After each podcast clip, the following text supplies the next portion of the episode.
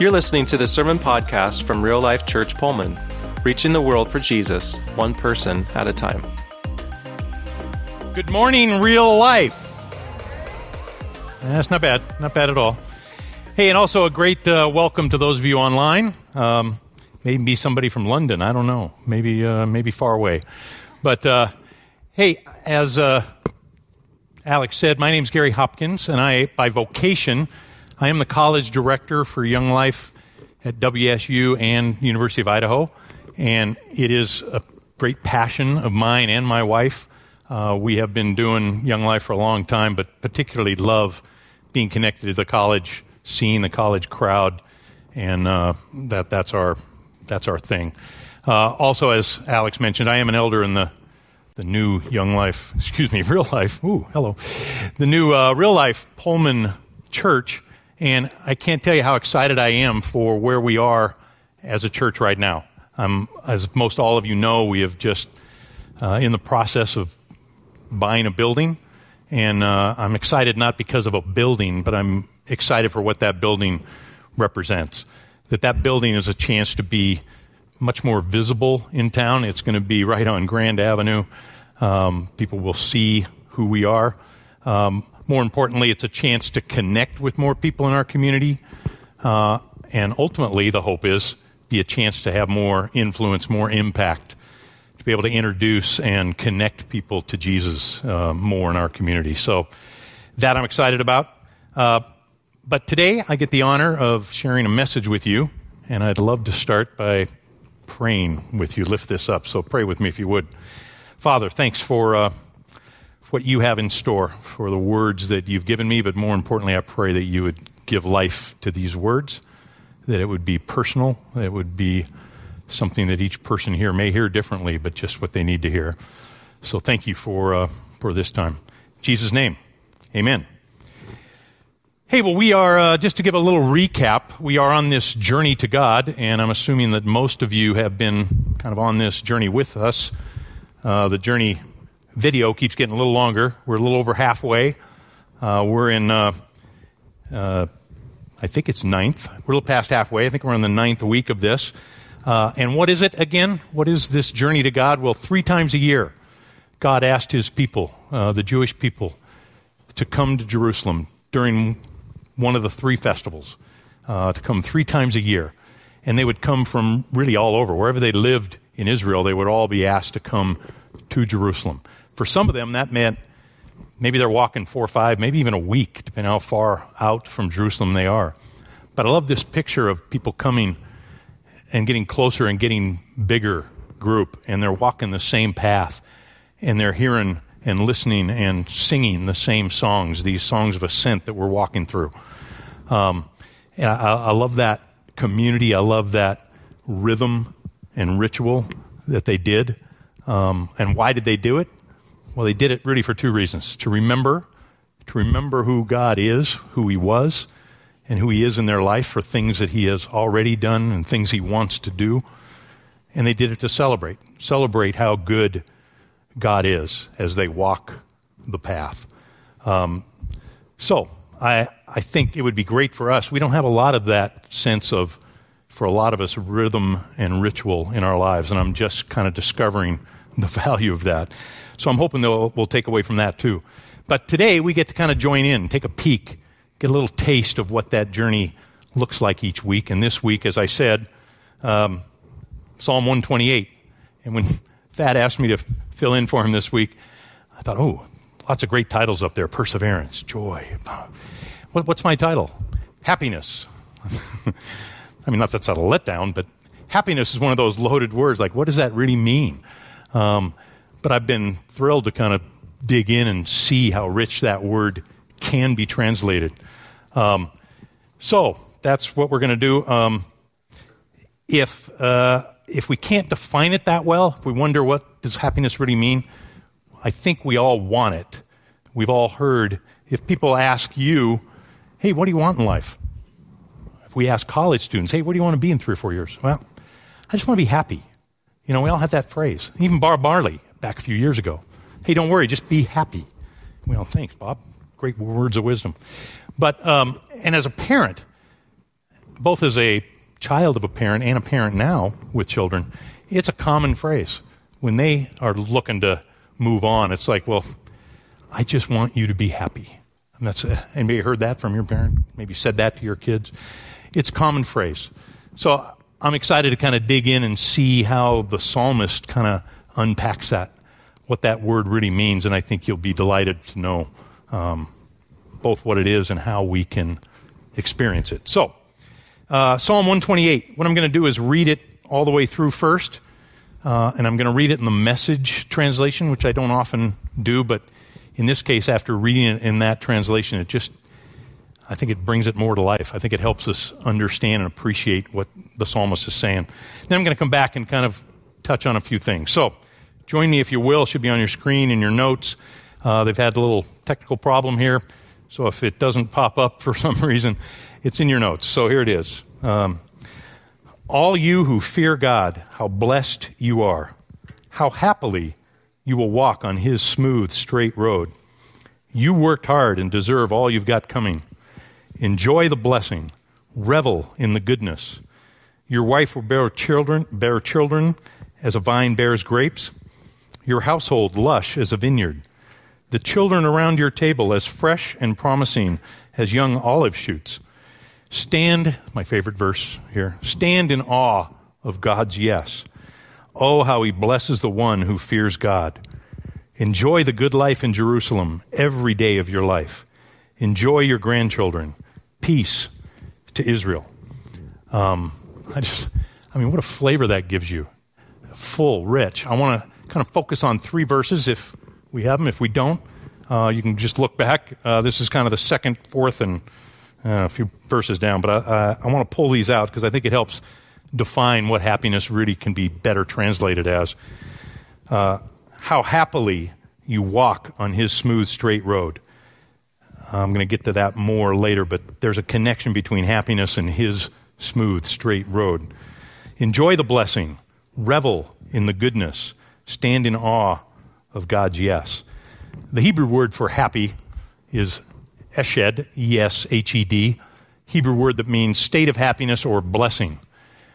Uh, and I think by reading these verses, you kind of get the feeling that happiness can kind of be defined as, yes, blessing, which I love that verse. That, that helps me. I'd rather be blessed than just happy. Um, but blessing, and I would add fullness, goodness, satisfaction is a word I would throw in there. Um, you know, if somebody asked me, what do you want out of life? I would love to be able to say, yeah, you know, if I, I would love to be blessed by God, I'd love to have a full life, and I really want to be satisfied. I want a life that's satisfying. That I can get my hands around. That I can get excited about. So as we go through this, that's kind of the focus I'm going to be on is, is, is that blessing, fullness, and satisfaction that God wants for us. Not that we somehow earn or obtain, but that's what God's posture to us is. Um, second verses here that I want to focus on deals with, oh, good, look at that. Awesome. Oh, great. All you who fear God, how blessed you are. And then toward the bottom of the psalm, it says, Oh, how he blesses the one who fears God. That's so good to get a correct understanding of the word fear. Because depending on where you're coming from, that fear could be a negative term. Um, it could mean, oh, am I supposed to fear God as in I'm afraid of God, afraid of what God's going to do to me, afraid of what I deserve from God? But that's not what the psalmist is saying. I think a better way of looking at fear would be reverence or awe, recognizing how amazing God is and how grand He is, how far above us He is. It's almost a positional thing. It's like humility. Um, a great illustration of this might be our character Peter in the New Testament. I love this story. I love this picture. I want to paint for you. When Jesus first encounters Peter on the Sea of Galilee, he asks Peter if he can use his boat. He wants to speak to the crowd, a huge crowd. So he gets in the boat, sets out a little ways, and he speaks to the crowd. And you can just kind of tell Peter is in awe of Jesus, what he's saying, and how he's speaking to the crowd. And then at the end, he says, Hey, would you set out just a little further? We're going to set your nets down and catch a huge. well, he didn't say he was going to catch a huge, bunch of fish, but he said, Put your nets down. We're going to go fishing. And Peter kind of argued with him for a minute and said, Hey, doing this all night, nothing's there. But I will, hearing you, I will do what you ask. And he goes out, drops their nets, and he gets the largest catch he's ever had, maybe ever will experience. And Peter's response was, No, look at this great bunch of fish. No, he said, he falls on his knees and says, Oh, get away from me, for I am a sinful man. He recognizes how uh, awesome and incredible this Jesus is, and he also sees himself. That's not me. I don't know if we can ever be connected, but he's in that humble position. I think the tenor of this those who fear God, those who recognize how amazing God is, that fear God in that way, that that is the key to blessing. That's the key to God blessing us, is knowing more who He is and how He wants to bless us. Um, thirdly, there's a few verses about family. And Thad unpacked this for those who were here or maybe online, saw this last week. So I'm not going to get into that too much, um, but I will read it real quick. Uh, your wife will bear children as a vine bears grapes, your household lush as a vineyard, the children around your table as fresh and promising as young olive shoots. And enjoy your grandchildren. Um, well, I've got we've got a vine with grapes on it and a lot of grapes. Uh, so I don't know if it comes to this culture the way it did to that culture, but it's important to know in that culture, the size of family was just that was a sign of God's great blessing to you was the, not only your immediate family, but your extended family. Kind of like a farming family in our culture in some ways, that you would add rooms and you would have more extended family. In this case, in a lot of, uh, of that culture, you could have 50, 60 people living under one compound uh, that all be together. And that was a sign of God's rich blessing. In our culture, it may be better translated May you have a healthy family. May you have a family where the relationships are rich. May you experience what family is supposed to be like. Um, because it, at the heart of it, God is all about family. Yes, He loves us individually, He loves us deeply individually, but it's tied to also who we're connected to. God cares about our family, just as I care about my family, those ahead of me, those behind me. God cares even more so that there's a connection, there's healthiness, there's fullness in our family life. So just know that's God's heart toward us. Uh, and then finally, uh, this word or this phrase, you have worked hard and deserve all you've got coming. I don't know about you, but when I first read that, it's like, I'm not sure I want all I've got coming. Well, I think we get this mindset that, you know, we're not we'll never be really good enough. We'll never, I'm always going to fall short. And I don't know if I want what I've got coming because I'm always straying. But that's not God's perspective of us. We need a new perspective. We need to see God the way He sees us. And so I'm going to read two verses that I think define what we've got coming in a different way. Uh, John 10:10 10, Jesus said this. I love this, use it a lot. John 10:10. 10, 10, the thief comes to rob, kill and destroy. But I have come that you might have life and life to the full. That's God's desire to give us. He says that's why I came. Not only that you may have life, not that you may be alive, but your life would be full, um, be rich. That's his desire for us. Uh, I'd love to have us embrace that idea more that I'm not enough for God. Uh, and also Matthew 11:30, Jesus says these words: "Come to me, all you who are weary and heavy laden or burdened, and I will give you rest. Take my yoke upon you and learn from me. I am gentle, humble in spirit. You will find rest for your souls. My yoke is easy, my burden is light." you know, if you feel like you're carrying a burden in this relationship, if you're kind of feeling like I'm working hard at this, I would suggest maybe we need a different perspective, a different focus on how to have that full life. It's not something we work at, it's something we enjoy by being in the right place. Um, that's something I want to focus on as we move forward here. Uh, in some ways, it's we have this mindset. It's not a cause and effect kind of gospel. Way I kind of grew up thinking, hey, if I'm good, God will be good to me. If I'm bad, not going to be so good to me. Maybe He's going to punish me. Maybe it's going to be. I'm not going to experience good things. And that is not God's perspective. That is not the way God looks at us. One of my favorite verses, I think I first got a hold of this in college. It's actually Psalm 103, my favorite Old Testament little Psalms. This is how God looks at us. This is how God treats us.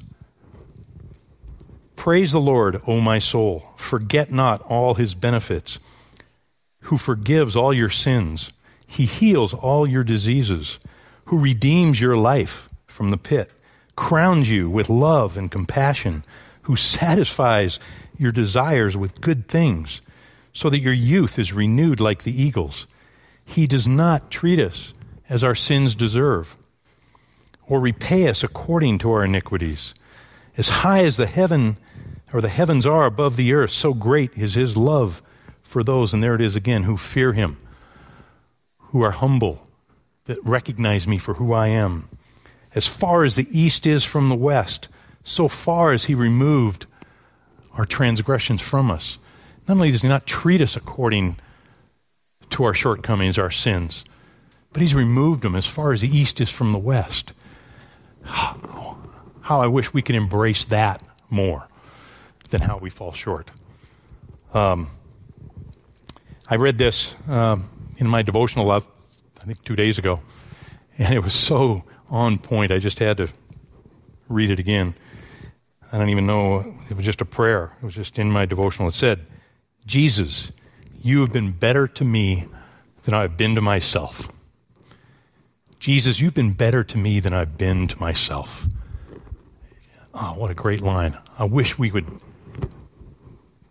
hang on to that picture. He is better to us than we are to ourselves. We beat ourselves up so easily, so often, and we measure ourselves by our performance way too much. Um, so, what's the secret? How do we experience richness, fullness, blessing, satisfaction? How does that happen? Well, Jesus, again, probably the best source to go to. Jesus says uh, in John 15, 1 to 5 paints a great picture of what that looks like.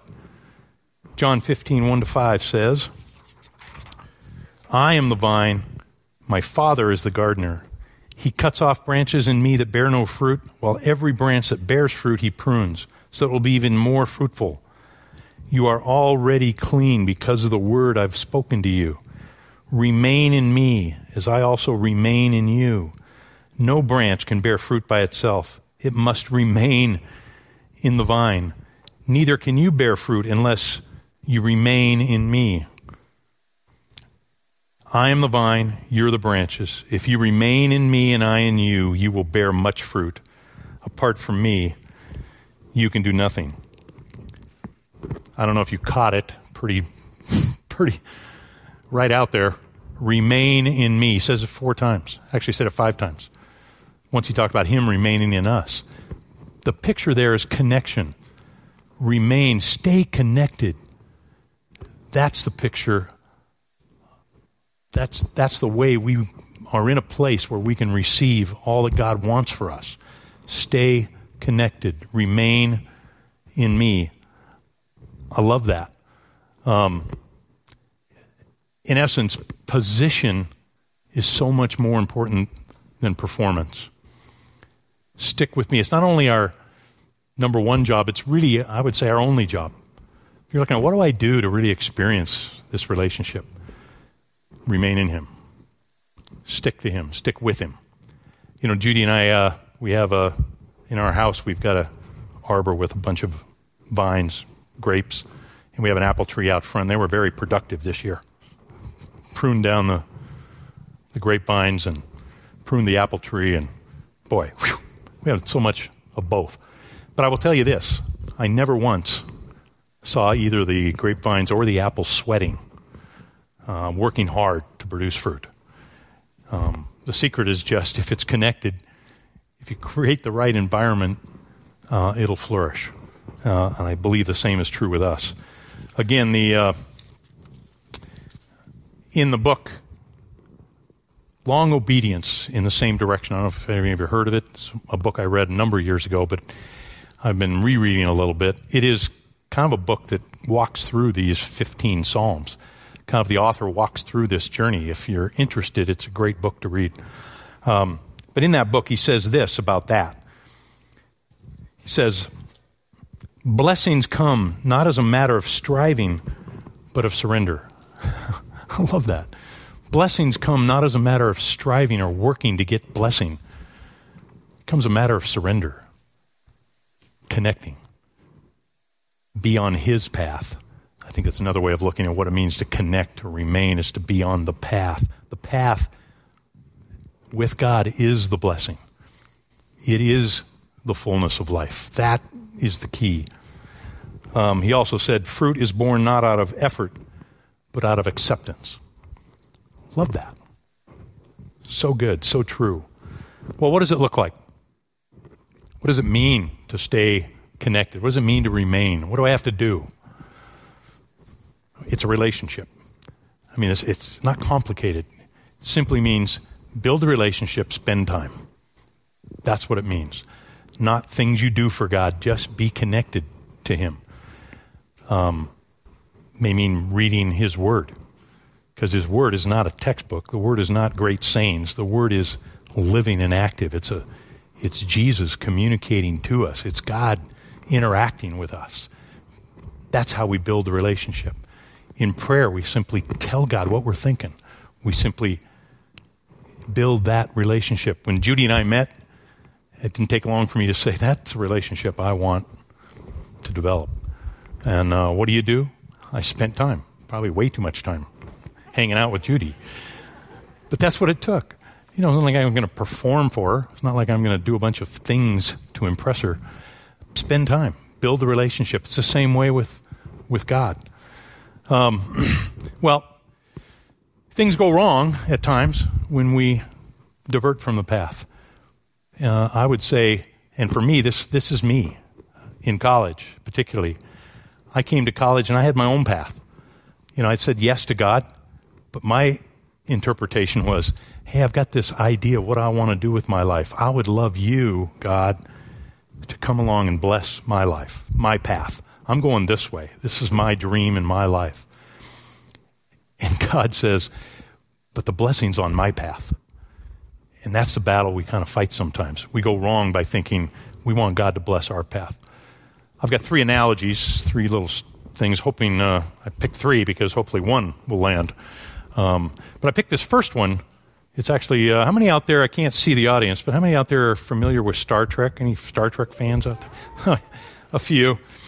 Well, I'm using this analogy because Emma, our, one of our housemates, uh, is a fanatic uh, about Star Trek. Actually, your dad was, and she picked that up from her dad. But so I've uh, watched a few of the old episodes. I watched every one when I was a kid growing up. But um, yeah, I've watched a number of them with her. And what the analogy that came to mind is there's this one iconic scene in Star Trek. Happens often. And it's not very creative. It's like 50 years old. You know, they didn't do a lot of creative stuff, but it's this one frame one camera shot of the bridge of the Starship Enterprise. You know, several times during each episode, you see the same shot. And in the middle of the room is the chair. That's Captain Kirk's chair. That's everything's good when Captain Kirk is in his chair.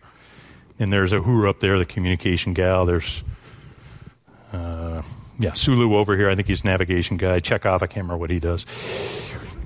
But anyway, lots of times there's an elevator in the back. Kirk would come in, usually, usually very uh, distinguished looking, but he'd take his seat in the chair. It's like he knew everything was going to work out. Captain's in the chair. Well, how weird would it be if Captain Kirk came through the doors, comes to go sit in his chair, and you're in it? Uh, Captain's chair. Uh, excuse me. Uh, yes, Captain Kirk. Um, I I thought it'd be great if you would take the navigator chair. Would you just take Sulu's spot here? Because I've got plans for this ship. I'm going to take this from here, but I would love you to be right with me. I want you to navigate my trip for me. Um, that's kind of what it feels like when we see God as more of our advisor our guide, more as our navigator than our captain. Um, the second analogy that I want to use, illustration, comes from one of my favorite characters, Abraham Lincoln. And he said this um, during the Civil War. It was just after the Battle of Gettysburg. They'd won that battle and probably turned the tide of the whole war.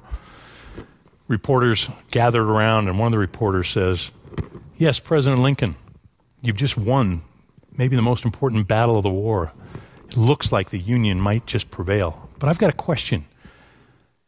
We know that there are lots of people in the South, in the Confederacy, and in the North that all say that God is on their side.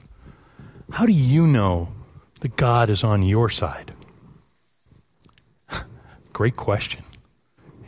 I love this. Abraham Lincoln didn't hesitate, just said, You have asked the wrong question. The question isn't whether God's on my side, the question is whether I'm on God's side. Because when we're on God's side, things work out. We can trust the outcome when we're on God's side. But we spend a lot of time trying to defend that God's on our side, that God is about my political candidate, God's about my social cause. Um, but if we spent more time being connected to Him and being on His side, we would have clarity about how we live that out. Um, so, thirdly, uh, this is a personal analogy, personal metaphor. Um, I'm involved in Young Life, and there are some of you here that have gone to camp in Young Life, one of our premier camps up in Canada called Malibu Club. It's about 80 miles north of Vancouver. Beautiful s- situation. Can't get there except by seaplane or boat. And uh, unbelievable scenery camp. But they also have this program called Beyond Malibu. That's where you get a chance to take eight or nine friends or strangers, whatever, but you go on a hiking trip. And it's a seven day, a week long hiking trip above the camp. Almost all the trips start right there at sea level at base camp. And uh, you go through the woods up into the snow in the middle of August. You got glaciers up there year round. And it is unbelievably beautiful to be in the rugged, it's very steep, a lot of virgin forest that you climb through, and you're on the glaciers and you're looking 100 miles either direction. I've done that trip seven times. I would never have ever even attempted it had it not been for the fact that part of the program is hey, we give you a guide, usually two guides, sometimes three, depending on the size of your group. The guide knows everything to do. You can trust the guide. The guide knows where they're going. They've done this route that you'll be on before. They have to, to be your guide. They know what equipment to take. They know what not to take. They know how to get out of danger. They know how to find where you're going. Just trust the guide. Um, it was difficult, I must admit, at first, because I'm one of those guys that likes to know what time it is, when we're going to stop, how long we're going to go. None of that was an option. They get you together the night before the trip, and they, you got all your stuff you brought, thinking you needed all this stuff for this trip that you put into a pack about this big. yeah, that, you can't take that. You can't take that. You got one pair of underwear. What? Some bad news in there. And oh, by the way, you can't wear a watch because you don't need to know what time it is. Um, I mean, it was a it was awkward for the first day as we kept saying, "Well, how long are we walking? Can we stop for?" Yeah, we'll uh, we'll stop when we're uh, we're done with this part of the day, or we'll eat when we're done hiking. Um, but after a day or two, you just kind of relaxed, and you realized I don't have to worry about the details.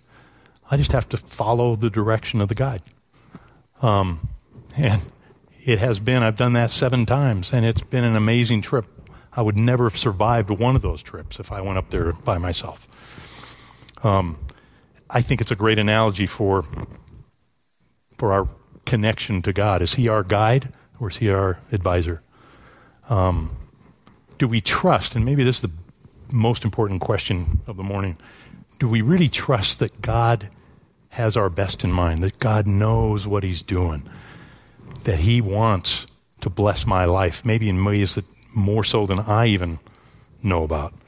Um, because I, I believe if we knew that, if we really believed that God had our best in mind, we would happily walk his smooth, straight road. We would say, Yeah, guide me through this. Easy to do on Beyond because it's clear. No way I can do this without you. I would invite us to think the same way when it comes to our relationship with Him, about our life journey with Him. Hey, there's no way I can do this. There's no way I can get out of this journey what I want without being connected to you as my guide. I'm going to let you lead the way. Um, in that same book, second little quote I wanted to use says, uh, This may sound odd at first reading. The easiest thing in the world is to be a Christian. Being a Christian is what we were created for. I don't know about you. Is it, is it the easiest thing in the world to be a Christian? I think if we really trust Him with our life, we really believe He's got our best in mind, then it is the easiest thing in the world to do. On Beyond, it became really easy. Get up in the morning, hey, well, follow the light. This is going to be an awesome day. I have no idea what's ahead, but this is going to be awesome because the guide knows what they're doing. Um, it's a question uh, I get all the time from college students about their future, sometimes a relationship, my job ahead, or just how do I know how to make the right decision? And there's this one psalm that, again, I got blessed with in college. It's uh, been one of my favorites Psalm 37 4. And I love this promise. It is just that it's a promise. It says, Take delight in the Lord, and he will give you the desires of your heart. Isn't that what we all want? To be able to take delight, or maybe better, uh, have the desires of our heart. Wouldn't that be awesome? And he says the key to that is just stay connected, be on my path, trust me, take delight in me, to know that I've got you. And I want the best for you. I'm not holding out, I'm not holding back. Um, stay on the path. So when a college student will come to me and ask about a major decision they've got, I only ask them one question. I don't know what their question, their question is, but I only ask them one question. Do you trust that God has your best in mind? Are you willing to do what God chose you to do? And if they can say yes to that, I'd, I'd say do whatever you want. Do whatever you want. You, you can't go wrong. You can't make a mistake even if you make a mistake. I think it's that awesome to be able to say to a college student, hey, do what you're passionate about if you're in the right place if you're if you trust that God's got your best, then do whatever your heart tells you to do because you're in the right place. Love that. Um, well, finally, I want to kind of settle with this little thing. What if, what if I'm not on the path? What if I've never even been on the path? Or what if I've been on the path and I've really taken some severe turns? Um, what do I do then?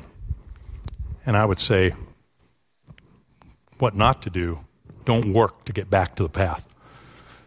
Don't us a better hope for that. One is in the Old Testament, David.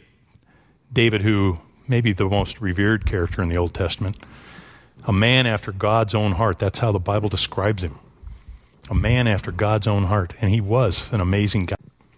Now he's got a problem because now he has to cover this up because he finds out her husband Uriah, a foreigner, a Hittite, not even a Jewish man is out in battle, been there for months. So if she shows being pregnant after a couple more months, this is going to not good. So he needs to cover it up. So he invites Uriah back to town. Says, "Hey, Uriah." Gives him an update. I don't know what the ruse was, but he says, "Hey, go sleep with your wife. Be with your wife. I'm giving you a reward." And Uriah, the foreigner, had more integrity than David said, I could never do that.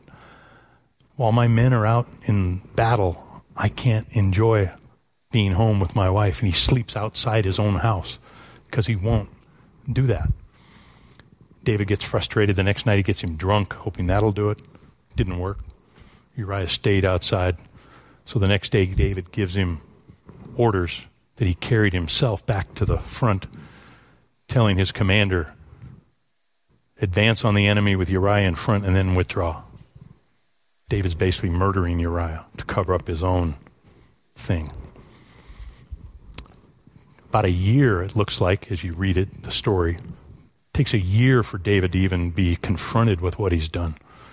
And when God confronts him, David says, Oh, what have I done? I've sinned against you. I've denied myself all that I want, the most important thing. And he reconnects to God. God continues to bless his life. You can't shortcut, shortchange. You can't deny what God wants to do in your life because of your missteps. He paid a price, yes, but God didn't disqualify him from his blessings. Second figure, maybe even more appropriate, it is to me, is Peter. Peter, who was kind of Jesus' number one right hand man, the first one that declared who Jesus was. You're the Messiah, you're the Son of God. And Jesus said, You're going to lead my church. You're going to be one that does this when I'm gone. And then uh, he's just passionate about following Jesus until the last night that they're together. And Jesus tells all of them, You're all going to fall away from me. You're all going to leave the path. You're all going to fade away. And Peter says, Not me, God. Not me. I'm your man. I'm on the path. We're, we're together. And Jesus says, No, by, by tomorrow morning, you're going to deny me three times. I'm sure Peter thought, There's no chance. Maybe seven hours, eight hours later, he's in a courtyard, a campfire. And he's already denied Jesus twice. And then finally, this little girl asks him, Aren't you, aren't you one of those Galileans? Aren't you one that knows Jesus? And the way the Bible phrases it, the terminology in the Hebrew would probably sound something like this Damn me to hell if I even know that man. He brought a curse down on himself. Imagine being Peter in that moment, saying that about Jesus, and immediately hears a rooster crow, and his eyes immediately lock on Jesus inside the house in the trial, and he fades away. I'm sure at that point he thought, game over. I'm done. There is no getting back from that one. And even when Jesus first rose, Peter was kind of in the background. And then a week later, when Jesus appears again, he walks the beach with Peter and he asks him one question. Only one question. Didn't say, Why did you do that? How did you do that? How could you do that? He said, Do you love me? Do you still love me, Peter? That was his only question. Peter said, Yes, three times he asked him. And then Jesus said, Well, let's go. I've got work for you to do. I got blessings to do in your life. Revel in my goodness. I would say the same to each one of you that may be feeling like I've, I'm not on the path or I've left the path. Or he only has one question for you. Will you trust me? Do you love me? Then let's go. Because I want to bless your life. We've got stuff to do. Get ready. This is going to be an awesome ride. Well, we're going to move to a time of communion. So while you're preparing your communion things, I should have done this earlier. Um, I've got four questions for you. And I, I would invite you to really look at this outside of this morning, even outside today, maybe in your home group, maybe with a friend, somebody you love, and just kind of walk through this. I think this is a great exercise. I've had to do this in kind of preparing for this, and it's been really good for me. But here are the four questions I would ask you to consider. Number one, what road are we traveling? What road are you traveling? Mine or his? Is he my advisor or is he my guide? Where do I stand on this path with God? Secondly, what do you depend on to make you happy? What are you hoping it will take to bless your life? What are you depending on to have that richness, satisfaction, blessing that you want? Third, do I really trust that He has my best in mind? Do I really believe that? Do I really believe that He wants even more for my life than I could hope for or even imagine? And then finally, who can I walk this path with?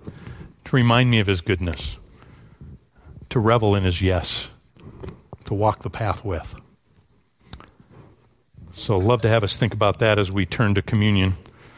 Um, and I, I love this picture because this is one of those things that God asks us to do. Uh, you know, a rhythm and a ritual, but more importantly, to remember and to celebrate who He is. On the night that Jesus was betrayed, He took the bread, broke it, and blessed it, and said, This is my body broken for you. Do this in remembrance of me. Let's take it. In the same way, after supper, Jesus took the cup, said, This is the cup of the new covenant in my blood, my blood shed for the forgiveness of sins. Again, do this often to remember me, to celebrate who I am for you. Let's drink the cup. Jesus, thank you. Thank you for who you are. Um, thank you that you're you are a God who goes out of his way to bless us, that wants more for us than we even want for ourselves. It's better to us than we are to ourselves. Pray that we would remain, that we would just focus on attaching to you, that we would enjoy and revel in your yes as we walk the path. Thanks for our friends. Thanks for those that surround us that we get the chance to take this journey with. Uh, in Jesus' name, amen. Thanks for checking out this message from Real Life. You can find out more about us at rlcpullman.com and by connecting with us on Facebook. Until next time, have a great week.